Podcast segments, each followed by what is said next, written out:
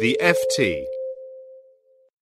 People are living longer, they're also working longer. The employment rate in the UK of the over 65s has gone up from 5% in 1995 to 10% today. As the pension age is also increasing, it means that sustaining a career until 70 will become a pressing issue. How do you do that?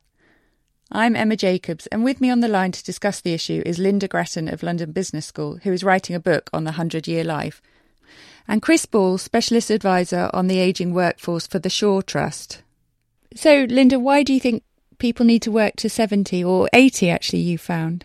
Well, in our research that looks at what happens when everybody lives to 100, one of the things that we looked at is how do you make that long life financially viable? And so I and my colleague, Professor Andrew Scott, did a whole range of analysis to look at when do you actually have to finish working. And actually, if you live to 100 and save about 14% of your salary, which lots of us don't, and want to retire on 50% of your salary or final salary, then you have to work until you're 80. So actually, it's simply a financial imperative. And do you think that people know that or planning for it? Well, governments are still telling people that they can retire at 65, so most people are believing that. But actually, if you do the maths, then it's quite obvious that you can't. So certainly when we talk to our MBA students, they realize that they're going to live long and some of them are planning for it, but of course many people aren't. So, Chris, young people entering the workforce now are likely to have to work until they're 70. Do you think they know that? I guess the answer has to be no, because younger people, indeed, uh, not just younger people, people of all ages, don't think that much about pensions. Uh, a lot of people have no idea what size of pension they're going to get, nor do they understand the way the pensions work, nor do they understand the way the state pension scheme works, nor do they understand that there's flexibility at the moment, anyway, in the age at which you can take your state pension, and that if you delay taking it, then your state pension goes up a bit. And uh, they probably don't understand how much they're going to need by way of savings in order to have an income that is anything like approaching the income that they're enjoying whilst they're in working life. So all of these things come as quite a bit of a surprise. How do you think you sustain a career over that kind of time span? Well, you know, I don't think there's any kind of crude generalizations that hold good necessarily for everyone. I'm 70, and my experience has been that I have had several changes of career throughout my working life. And only a few months ago, I started a new job working for the Shaw Trust as their specialist advisor on the aging workforce. So I would say important to keep your options open, to have alternative career pathways that you can follow to uh, have, if you like, a plan B that you can fall back on, but actually to see it more in terms of exploring new opportunities, doing new things, and just basically, you know, we only get one crack at the planet, getting as much out of it as you can and putting something back at the same time. So, Lynda, how should young people plan for the kind of long working life that Chris has enjoyed? Well, I would say they need to plan both in terms of their tangible assets and their intangible assets because, you know, it's easy to think about long lives just from a financial perspective, what we would call their tangible assets, you know, your money, your house, your pension, and so on. And you certainly have to plan for that. And that means either you reduce your consumption or you increase your savings. But actually, in fact, the intangible assets turn out to be just as important. For example, are you investing in skills that help you to remain productive?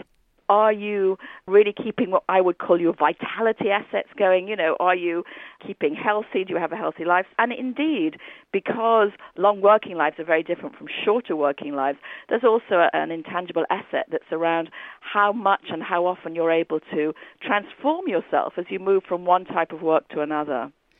And do you think people really can plan for a longer working life when they're not even planning for their pension savings?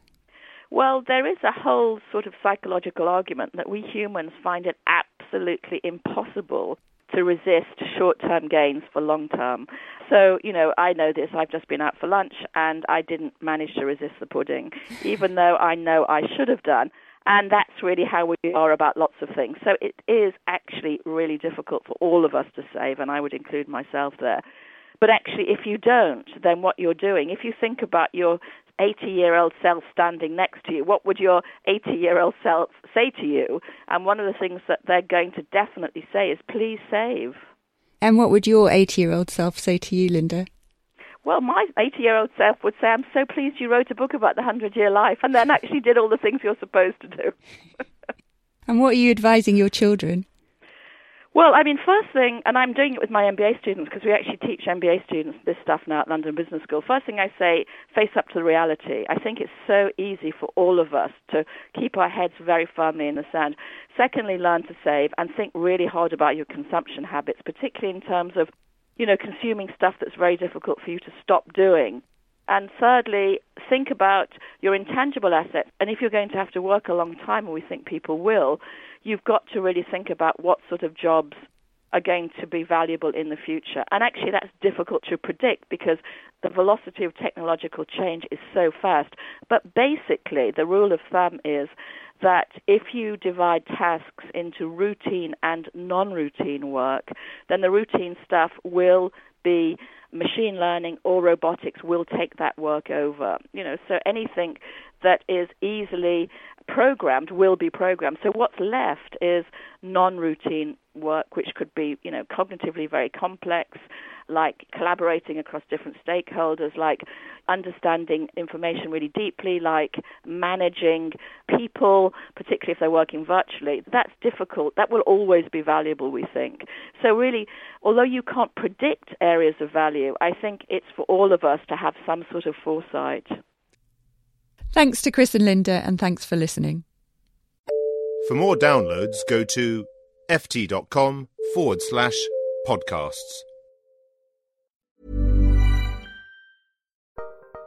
Join Capital Group CEO Mike Gitlin for a new edition of the Capital Ideas Podcast. In unscripted conversations with investment professionals, you'll hear real stories about successes and lessons learned, informed by decades of investment experience. It's your look inside one of the world's largest asset managers. New episodes are available monthly. Subscribe wherever you get your podcasts. Invest 30 minutes in an episode today. Published by American Funds Distributors, Inc. Here at Bellingcat, we get to the bottom of things. From a global crisis to an underreported event, we find the facts using publicly available tools and resources, uncovering what is hidden on and below the surface.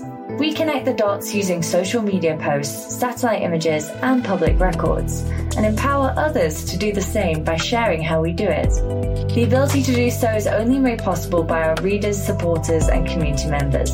Care to join us? Learn how at bellingcat.com.